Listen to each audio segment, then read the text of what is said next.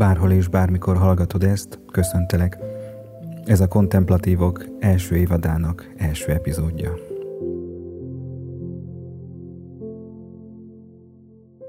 Minden kezdet nehéz, és ezt a podcast sorozatunkat sem könnyű elkezdeni. Kezdem a bevezetésnek a bevezetésével, kezdem azzal, hogy megmagyarázom egyáltalán, amit itt a bevezetőben elmondtam, mi ez, hogy kontemplatívok, első évad, első epizód, hú, de végtelenül komolyan hangzik mindez.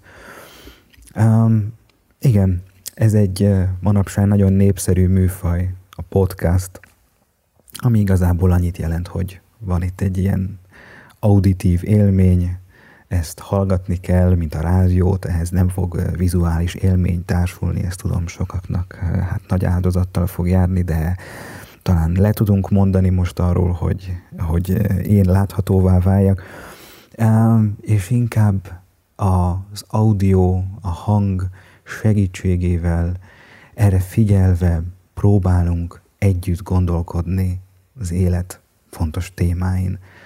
A podcast tulajdonképpen egy ilyen internetes rádióadás, most mondjuk így nagyon egyszerűen és nagyon pongyolán, amely bármikor meghallgatható, visszahallgatható, amely úton útfélen eh, bármikor hozzáférhető és hallgatható. Um, miért döntöttem úgy, hogy, hogy belevágok egy ilyen műfajba? És akkor szenteljük ezt az első első epizódot kicsit ilyen műfaj tisztázásnak, hogy miért is kezdem most ezt el, miért tartom ezt fontosnak, és egyáltalán, hogy mit jelent a cím, mit jelent az, hogy kontemplatívok, mi lesz a, a podcastunknak a, a témája. Hát akkor legyen ez az első epizódnak a tartalma, mindez, amit most eddig elmondtam, és akkor nézzünk is erre rá. Miért csinálok podcastot, miért kezdem el ezt a, ezt a sorozatot. Vannak ennek nagyon prózai okai. Az első prózai ok az, hogy én most éppen nem tartózkodom otthon, nem tartózkodom Magyarországon, hanem külföldön, és mint olyan, külföldön lévén és éppen tanulmányokat folytatván, nincs nagyon lehetőségem szólni, lelki gyakorlatokat tartani, előadásokat tartani, mindazokat, amelyeket az elmúlt években igen elég sűrűn tartottam de mégsem szeretnék valahogy, valahogy túlságosan mm, kívülállóvá válni, valahogy kiesni a ritmusból. Igenis szeretném továbbra is adni azt, ami, ami bennem van, és segíteni ezzel sokakat, akiket ez érdekel. Um, és ez a podcast, és így ez az egész digitális világnak a lehetősége, ez számomra óriási dolog és, és ezt szeretném megragadni ahhoz, hogy, ahhoz, hogy szólhassak, ahhoz, hogy azt az üzenetet, amit, amit én fontosnak tartok, azt, azt továbbadhassam. Van egy másik ok is, mm, amit mindenki nyilván a saját bőrén érez, és ez pedig az, hogy 2020 van, és 2020-nak is novembere, amikor ez a felvétel éppen készül, és 2020 talán az egyik legkülönlegesebb év az életünkben, hogy nagyon enyhén fejezzem ki magam. Talán már a felhők fölött repkedő teheneken sem lepődnénk meg, ahogy, ahogy ezt egy értekes Facebookos mém mutatta be, hogy a felhő fölött repül a tehén, de mivel 2020 van, ezért már semmin nem lepődünk meg. Mindenki tudja, hogy ez mit takar, járvány van, befelé fordulás van, zárlatok vannak, krízis van, sötétség van, bizonytalanság van. Azt hiszem senkinek nem kell elmagyaráznom, hogy mi ez a, mi ez a hangulat, mi ez az érzésvilág, amely, amely a jelenünket nagyon is körbeveszi, és még nem látható a vége, vagy legalábbis azt mondják, hogy talán az alagút végén már csillog valami fény, de talán még benne vagyunk a sűrűjében. És éppen ezért mivel ilyen helyzet van, így még hogyha ha otthon Magyarországon tartózkodnék, sem tudnék nagyon elmenni lelki gyakorlatokat tartani, mivel nincsenek lelki gyakorlatok, nem lehet összejönni. Um, és ezért csak a digitális tér maradna, így is, úgy is. Így is, úgy is csak ez a tér maradna, de ez viszont egy, egy nagyszerű tér. Ez a digitális világnak most igenis nagyon-nagyon érezzük a pozitív hatását.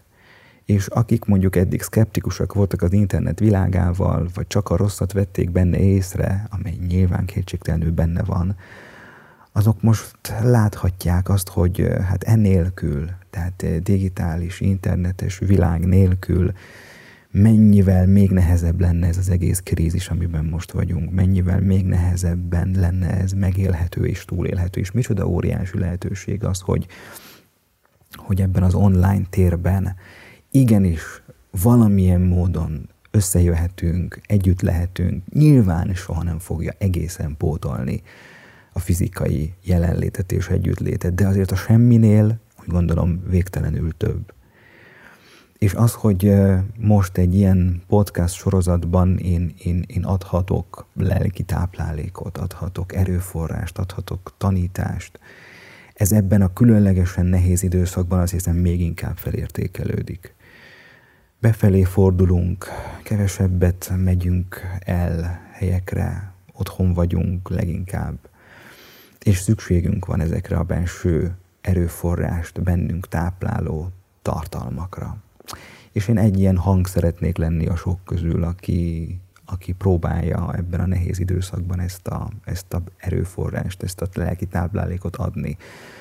Hogy ebből táplálkozva meg lehessen az a reményünk, hogy amikor ez a, ez a vírus háború véget ér, és talán egyszer az élet visszakerül a, a megszokott kerékvágásba, akkor azért mégse kerüljön vissza egészen a megszokott kerékvágásba, hanem mi más emberekként kerüljünk oda-vissza. Mert ugye tudjuk, hogy a krízisek, mind egyéni, mind kollektív kríziseink kapcsán az egyik alaptétel az, hogy ha már egyszer van, akkor hozzuk ki belőle a legtöbbet és a legjobbat. Ha már egyszer nem tudunk mi emberileg mit tenni azért, hogy ez megszűnjön és elmúljon, lehetne, elmúljon, lehetnek bármilyen elméleteink, bárhogy állhatunk ehhez az egészhez, ami, ami körülöttünk történik, rengeteg mindent nem tudunk befolyásolni, rengeteg minden nincs kontroll alatt. És éppen ezért, ha már egyszer ez van, és nem tudunk ellene mit tenni, akkor használjuk ezt föl, mint lehetőséget. Legyen ez egy ilyen, ez egy ilyen kegyelmi idő, mondjuk így egy ilyen, egy ilyen spirituális kifejezéssel. Egy olyan idő, amely nehéz, de amely megtisztít, amely jobbá tehet bennünket, ha hagyjuk, tönkre is tehet bennünket kétségtelenül. Mind külső, mind belső életünk szempontjából. De talán ugyanekkora lehetőség van arra is, hogy legalább a belső életünk megújuljon, megtisztuljon, és amikor majd visszakerülünk abba, abba a régi új világba, akkor már egészen más emberekként kerüljünk oda-vissza. Ez a krízis tisztítson meg bennünket olyan dolgoktól, amiktől eddig lehet a magunk erejéből nem tudtunk megtisztulni. E, tanuljuk meg értékelni, fú, és ez majd nagy témánk lesz, megtanulni értékelni mindazokat a dolgokat, amiket a, a járvány előtt természetesnek vettünk. hogy ezek vannak, hogy, hogy lehet találkozni, beszélgetni, nem tudom, kezet fogni egymással, amik most szinte egy ilyen olyan, olyan gesztusnak tűnik, ami, ami, ami kapcsán ijegység fog el bennünket, és a kézfogásnak a természetes gesztusa szinte, mint egy ilyen régi, letűnt kor eh, darabjaként tündöklik előttünk, és ez azért valahol, valahol borzasztó. De ha majd egyszer újra, újra visszatérünk oda, hogy kezet foghatunk, például most mondok egy gesztusos dolg közül, akkor ezt talán sokkal nagyobb jelentőséggel fogjuk megtenni újraértékelve mindazt, amit, amit eddig természetesnek vettünk, mert megint csak egy alaptétel, és most már, már egészen benne vagyunk a tanításban is. Nem, de akkor kezdünk el valamit értékelni, amikor az, az elveszik, vagy elveszni látszik. És ez sajnos mindig így van. Emberi kapcsolataink terén, az életünkben úgy általában mindig akkor kezdünk el valamit értékelni, mindig akkor kezdünk el valamit tudatosítani, amikor az veszni látszik, vagy akár el is veszik.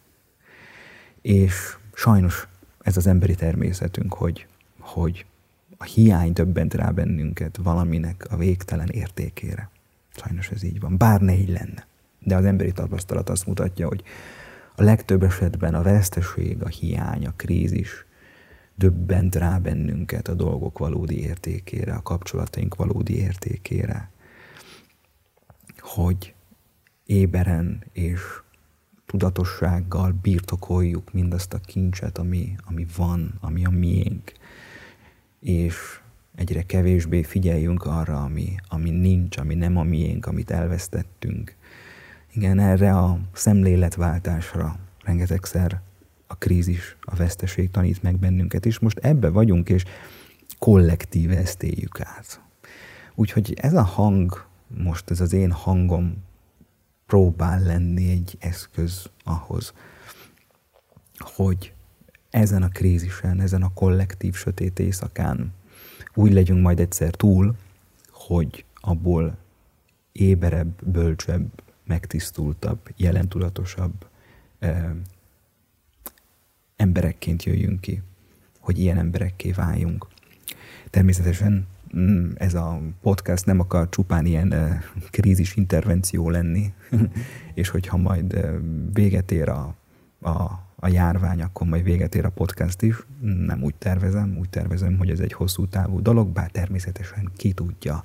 Mondom, 2020 van, amikor minden bizonytalan, nem tudunk semmit, de az én jelenlegi szándékom az, hogy ez a sorozat, ez egy hosszú távú dolog lenne, de a kezdethez, ennek az elindításához mindenképpen hozzájárult az, amit eddig elmondtam. A másik ok az, hogy nagyon sokan kérték, hogy legyen egy ilyen fajta együtt gondolkodás, legyen egy ilyen fajta um, közös elmélkedés. Sokakat érdekel az a téma, amit ugye a címbe próbáltam egy kicsit berejteni, hogy kontemplatívok, ugye ez a címe ennek a podcast sorozatnak.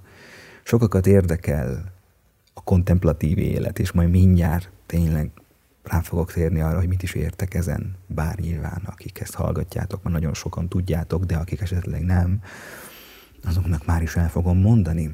Ugye a kontemplatív életnek most így nagyon-nagyon a felszínről indítva mindenképpen köze van valahogy a mély spiritualitáshoz, a mély lelki élethez.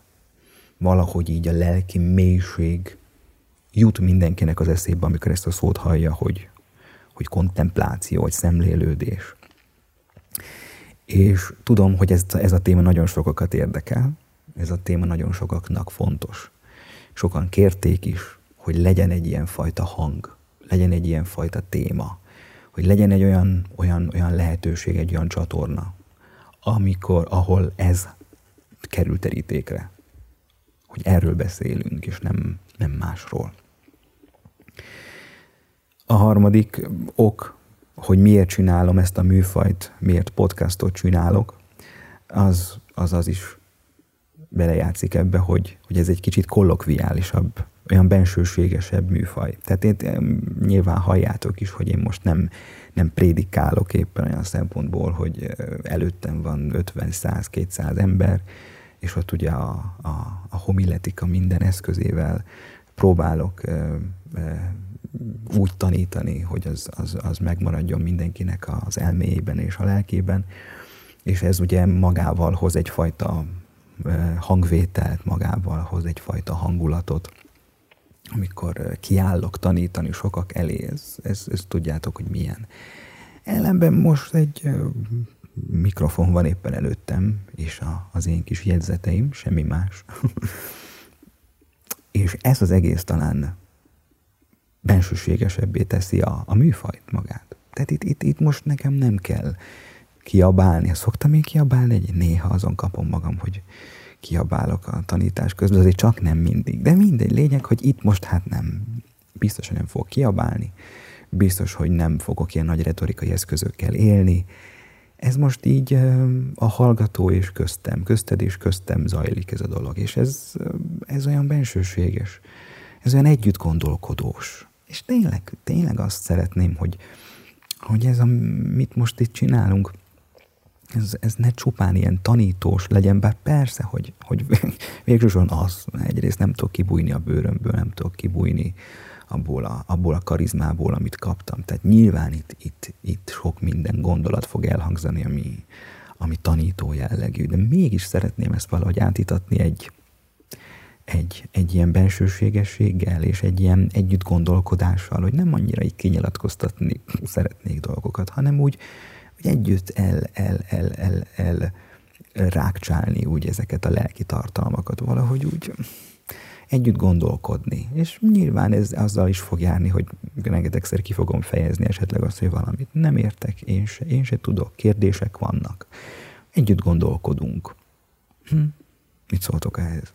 Valahogy talán ez a fajta ilyen bensőséges együtt gondolkodás, ez segíthet talán olykor még jobban is, mint, mint egy nagyon explicit módon kifejezett tanítás, bár nyilván annak is megvan a maga értéke. De ez egy ilyen fajta műfaj, és most ugye fogalmam sincs, hogy hol hallgatod ezt most éppen, és hát csak föltételezem, hogy ennek hát lehet a helye. Hát jó, és nyilván mivel járványról beszélünk, ezért hát nagyon valószínű, hogy ezt éppen otthon hallgatod, vagy a füleden van éppen a fülhallgató, vagy, vagy egy hangszóróból, de aztán, amikor újra majd beindul az élet, ki tudja, hogy ezt hol fogod hallgatni. Autóban. Ugye autóban ez azért jó hallgatni, mert, mert, mert nem kell képre figyelni, elég a hangot hallani, és közben lehet a vezetésre figyelni. Vagy éppen sétálsz valahol, vagy éppen kirándulsz, és a füleden van. Vagy nem tudom, vasalsz, vagy főzöl. Régebbi előadásaim kapcsán jelezték többen vissza, hogy hát az én hangomra már oly sok ruha kisimítódott, és oly sok lekvár például, vagy más étel megfőződött és megcsinálódott. Hát igen, össze lehet kötni ezt, ezeket a dolgokat. Tehát miközben az ember egy, egy munkát végez, amiközben tud figyelni a, a, a hangra, tud figyelni a, a tanításra, akkor nyilván ezek a dolgok összeköthetők. És ez az egész, mondom, hoz magával egy, egy bensőségességet. És hogyha most éppen egyébként nem csinálsz semmit, csak ülsz, és kizárólag erre a hangra figyelsz, egyébként nyilván valahol az a legjobb. Tehát ezért is a podcast műfaj egyébként, és már mondom, mert, mert bármilyen furcsa, ha most leülsz, és hallgatod ezt, amit mondok, és ez a, erre a hangra fókuszál a figyelmed, már is a szemlélődés iskolájában vagy. És ezért is szeretem azt, hogy most csak hang hangzik el, és nincs kép. Mert a képnek kétféle végkimenetel lehet, vagy hozzásegít a tartalomhoz, vagy elvon tőle. A hang, amikor viszont csak a hang van, ott viszont ott viszont a figyelem elengedhetetlen, mert hogyha nem figyelsz a hangra, akkor nincs más közeg, ami a tartalmat neked átadja. És éppen ezért, amikor most semmit sem csinálsz, csak erre a hangra figyelsz, akkor bármilyen furcsa már is a szemlélődést gyakoroljuk.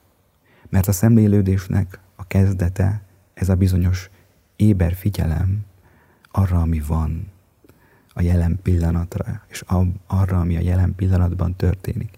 És sokszor ki fogunk rátérni, hogy ez végtelenül nehéz, főleg a mai világban, ahol bennünket ezer millióféle külső hatás, külső impulzus vesz körül. És nagyon-nagyon nehéz egyszer egy dologra figyelnünk. Nagyon nehéz valamit úgy tudatos, éber figyelemmel hallgatni, vagy valamiben úgy tudatosan jelen lenni, hogy közben ne kalandozzon el a figyelmünk, a gondolatunk valahova máshova, és ez természetesen az elkalandozás, az, hogy másra gondolok, akaratlanul, ez meg fog velünk történni újra és újra, mert emberek vagyunk. De a szemlélődés gyakorlata abban fog állni, hogy újra visszatérünk a fókuszponthoz, a figyelem középpontjához. És azzal, hogy te most csak arra figyelsz, amit mondok, azzal már is a szemlélődés iskolájába jársz.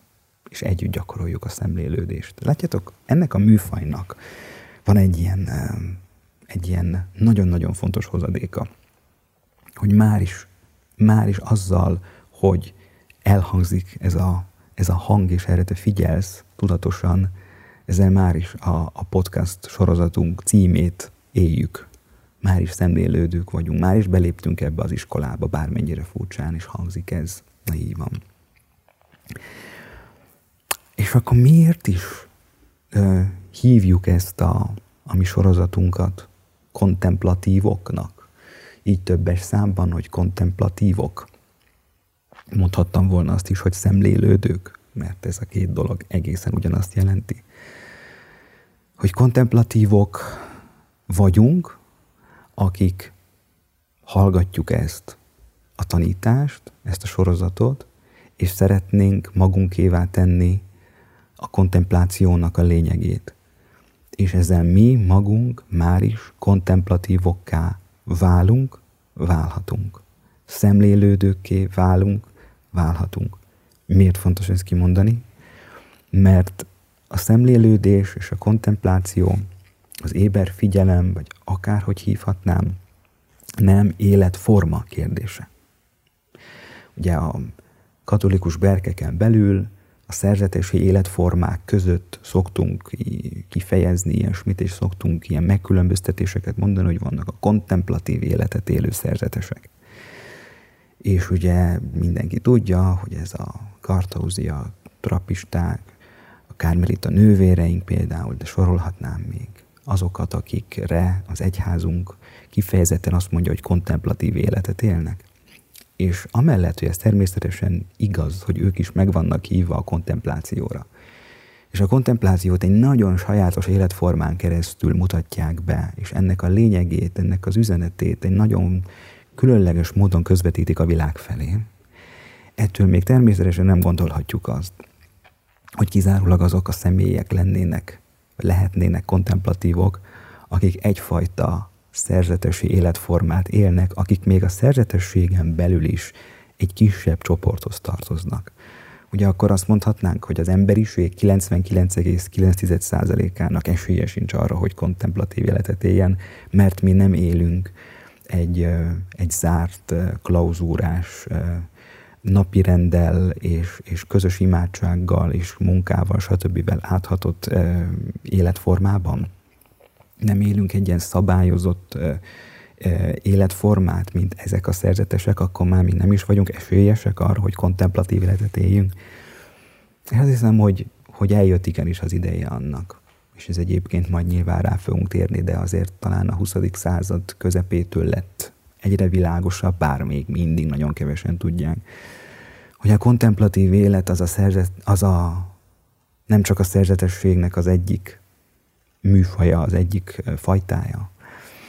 A kontemplatív élet nem életforma kérdés mindenek előtt. A kontempláció talán a keresztény alaphelyzet, talán a Jézus lábainál ülő Mária, aki a legjobb részt választotta.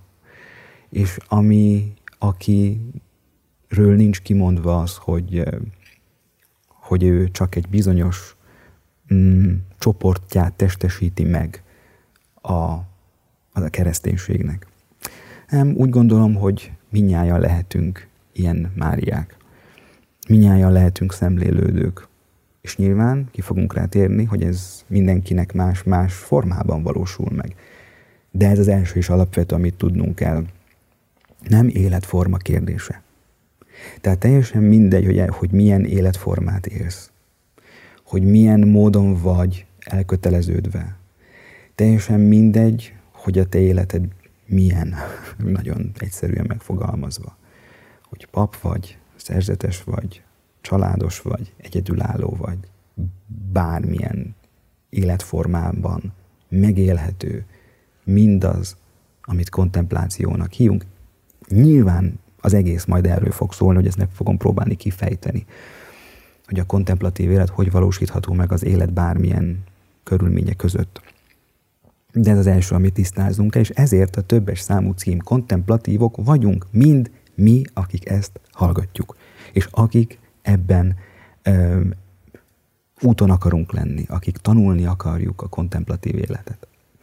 Teljesen független az életformánktól, a hivatásunktól. Bárki, aki ezt szeretné magáévá tenni, bárki, aki ezt szeretné megélni, annak ugyanolyan lehetősége van rá, mint hogyha, nem tudom én, klauzúrás szerzetes lenne. mert neki más az életformája, és az életformám is ettől különbözik, és a tiéd is ettől különbözik. De itt a, a torta különböző szeleteiről beszélünk csupán. Ugyanannak a valóságnak különböző dimenzióiról. A szimfonikus zenekar különböző hangszer csoportjairól beszélünk. Mindegyik kell a nagy harmóniához. Mindenkinek megvan a maga hangszere, és egyiké sem értéktelenebb a másiknál. Éppen ezért a kontemplatívok kifejezésben mindenki benne van, aki szeretne kontemplatív lenni. És ehhez nem kell föltétlenül életformát változtatni. És még egy olyat ehhez, hogy a kontempláció nem is csupán vallási elköteleződés kérdése. És ugye ez is többekben fölmerülhet, hogy hát, hogyha én a kontemplat, kontemplatív életet öregszek, akkor valahogy a keresztény életszentségben nekem nagyon-nagyon magasan kell lennem valahol ott az egekben. És sajnos egy nagy, egy nagy bűn volt, még továbbra is az az egyházi keresztény köznyelvezetben, hogy amikor a kontempláció, vagy a kontemplatív ima kifejezésre kerül, akkor valami nagyon magasztos dologra gondolunk, de, de miért? Mert ezt sokan így mutatják be, vagy így mutatták be. Hogy, hogy ez egy ilyen misztikus tűzben égő kiválasztottaknak való, akik már rengeteget gyakorolták az önmegtagadást, állandóan aszkézisben éltek, túl vannak 56 sötét éjszakán, és akkor na most jön a kontempláció. Nem. Nem vallási elköteleződés kérdése a kontemplatív élet. A kontempláció annyira emberi, hozzánk tartozó, természetes valóság, ami már egyébként bennünk van, csak nagyon sokan nem tudunk róla, és nem használjuk. Annyira alapvetőleg tartozik ez hozzánk, hogy ez nem a lelkéleti úton való haladásunknak a, a gyümölcse csupán. Természetesen, hogy amikor haladunk előre a lelkéletben, akkor a kontemplatív dimenzió, akár a kontemplatív ima, vagy általában a kontemplatív látásmód mélyül bennünk. De mégsem mondhatjuk azt, hogy a kontempláció az út végén vár bennünket. Addig nagyon sokat kell jól viselkedni, nagyon sokat kell bőtölni, nagyon sokat kell szabályt betartani, és akkor majd miénk lesz a kontempláció, mint egy égből hulló manna. Nem, a kontempláció a kezdet, az ébredés. Felébredek arra, hogy mi a valóság. Elkezdek figyelni a belső világomra. Itt kezdődik a kontempláció, és ez egyszerűbb dolog, mint gondolnánk, csak túl misztifikáltuk, és túl bonyolítottuk. És éppen ezért ebben is teljesen mindegy, hogy éppen most hol jársz a lelki életben, hol jársz a hit életben. Valahogy én ezt is most itt kicsit egészségesen relativizálnám, mindegy, hogy hol tartasz igenis meg lehet nyílni arra, bárki megnyílhat arra, hogy elkezdjen figyelni. Hogy elkezdjen végre a, a fantázia barangolásaiból visszatérni a jelenbe. Erre, erre igazából bárki képes. Ez egy emberi képesség, amelyet a fölfedezünk és használunk, akkor meg fogjuk látni, hogy pontosan azt a lelki életet, amiben haladni szeretnénk, azt hogyan fogja ez a maga részéről segíteni. És még egy fontos dolog, kontemplatívok.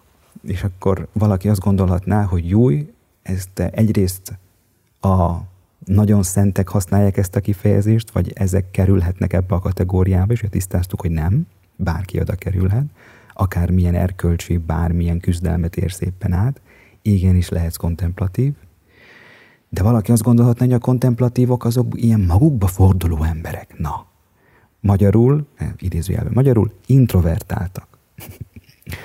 És itt ez nagyon fontos kifejeznünk, hogy a kontempláció mindenek előtt nem introvert személyiségtípust jelent, nem introvertált személyiségtípust jelent.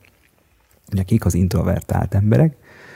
Azok, akik jobban belülről ö, ö, csatornázzák ki az erőforrásai, jobban belül élnek, jobban belülről táplálkoznak, és kevésbé a külső kapcsolatékból, de egyébként a, a pszichológia nagyon jól tudja, hogy ez azért nem fekete-fehér, hogy valaki csak ö, introvertált, befelé forduló, valaki pedig csak extrovertált, hogy csak kifelé forduló. Azt hiszem, hogy mindenkiben van mind a kettőből valamennyi. És kiben egy kicsit több az introvertált típus, introvertált személyiségjegy, hogy jobban befelé fordul és belülről merít erőt, valakiben pedig több az extrovertált személyiségjegy, hogy jobban kívül, kifelé fordul és onnan meríti a számára szükséges lelki erőt. Ah, és ezek, ezek egyébként teljesen semleges személyiségjegyek. Nem azt jelenti az egyik, hogy jó, a másik pedig rossz.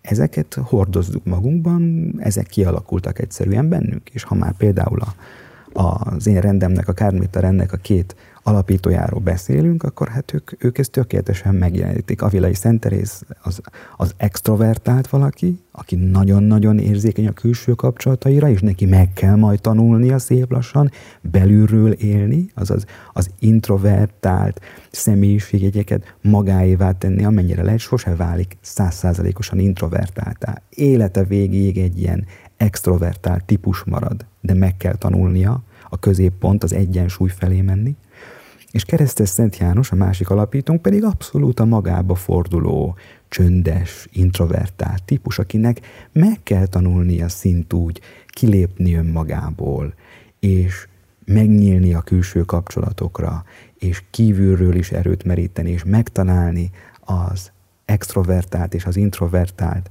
valóságok között az egyensúlyt és a középpontot. Tehát e felé megyünk. És természetesen éppen ezért mondom, hogy az introvertált személyiség típusúak nem biztos, hogy szemlélődők. Ugye? Nem biztos, hogy azért, mert ők nekik természetszerűleg könnyű befelé fordulni. Természetszerűleg könnyű valahogy belülről erőt meríteni, hogy ezért ők már is megnyílnak a kontemplatív valóságra. Nem biztos. Mert az introvertáltság, tudjuk, lehet nagyon sokszor egy menekülési útvonal is.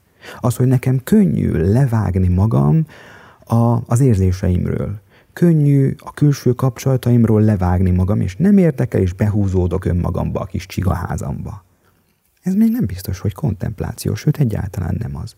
Ez csupán egy introvertáltság, ami lehet egy segítő eszköz ahhoz, hogy valaki megnyíljon a kontemplatív életre, de épp úgy lehet egy akadály is, mert az introvertált típus sokkal könnyebben lecsatlakozik. A kapcsolatairól behúzódik, a csigaházába. És ez lehet nagyszerűen egyfajta önzés is, lehet egy egoizmus is, és lehet egy állandó menekülési stratégia.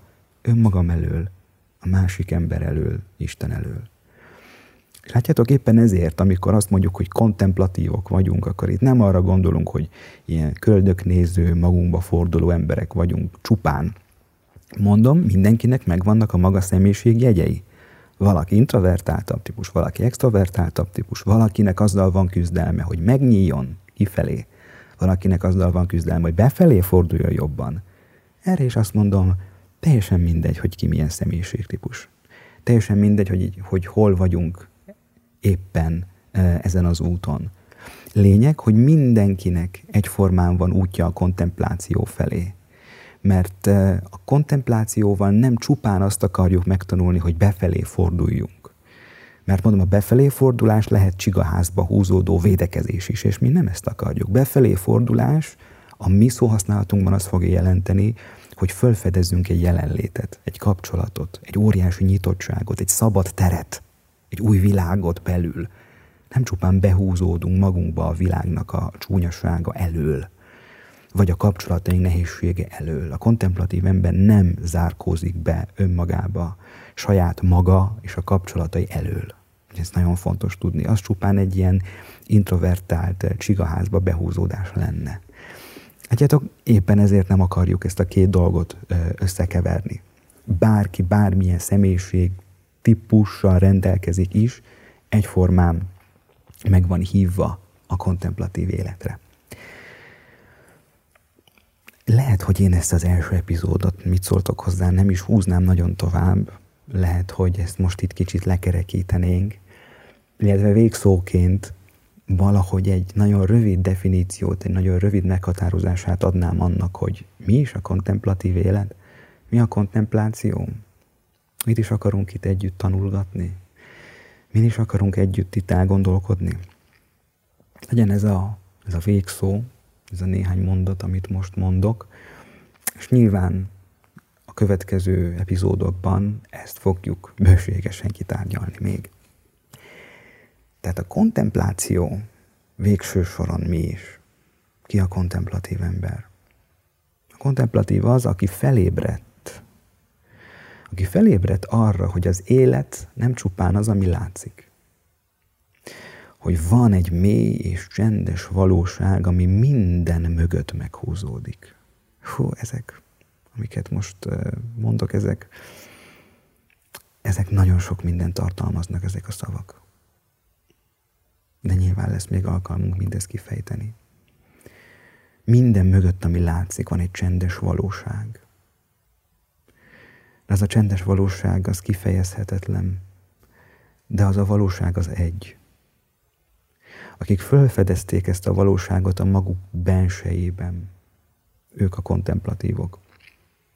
Akik küzdenek mindennek a kifejezhetőségével, így nagyon nehezen fejezik ki ezt a benső tapasztalatot. Hogy fölébredtek az ő belső világuknak a valóságára, és felébredtek arra, hogy e mögött, az élet mögött van egy, van egy csöndes, de végtelenül erőteljes valóság. És ez a valóság ugyanúgy körülvesz bennünket, mint ahogy bennünk is van. És a kontemplatív ember éppen ezért nagyon csinyán bánik, bánik a szavakkal mert tudja, hogy a szavak soha nem fogják egészen kifejezni ezt a valóságot, csak megközelítőleg. Éppen ezért sok-sok kifejezést kell használni, a sok-sok szimbólumot egy kontemplatívnak, de soha nem fogja azt megtalálni, ami tökéletesen leírná ezt a valóságot. Igen, mi azt a nevet adjuk ennek a valóságnak, hogy Isten, hogy Szent Háromság. De mondhatnánk azt is, hogy a transzcendens és az immanens, a jelenlét, vagy nagybetűvel a lét. De nem állunk meg a szavakon.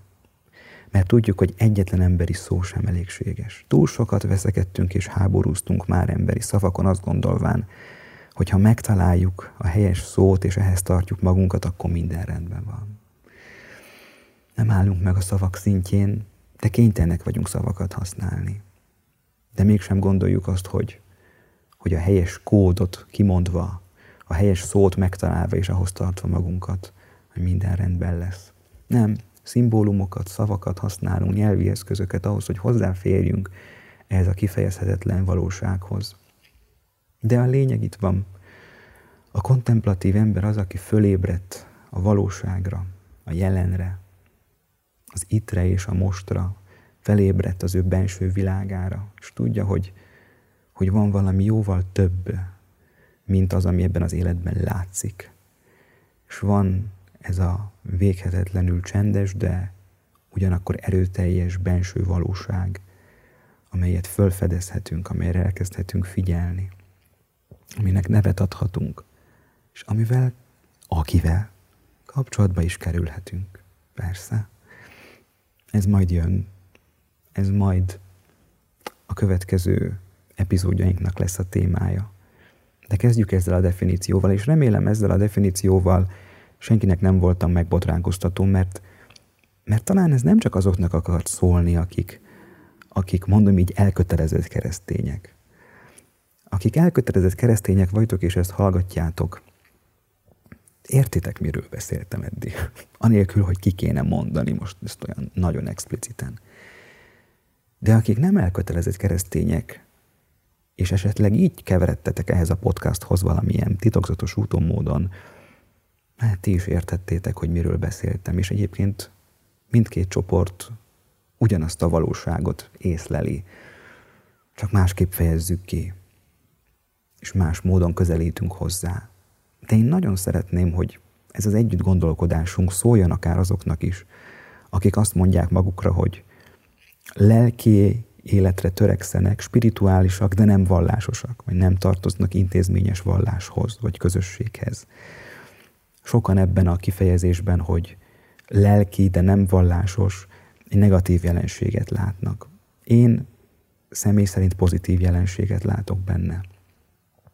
És szeretném, szeretném megragadni ezt a valóságot, és, és szeretnék azokhoz is szólni, akik esetleg így gondolkodnak, hogy ők, ők, ők a lelki életre, a spirituális világra akarnak nyitottak lenni, de egyelőre még úgy érzik, hogy, hogy intézményes valláshoz nehezen közelednek valamilyen oknál fogva. Én ezt egy pozitív dolognak tartom, ezt a nyitottságot.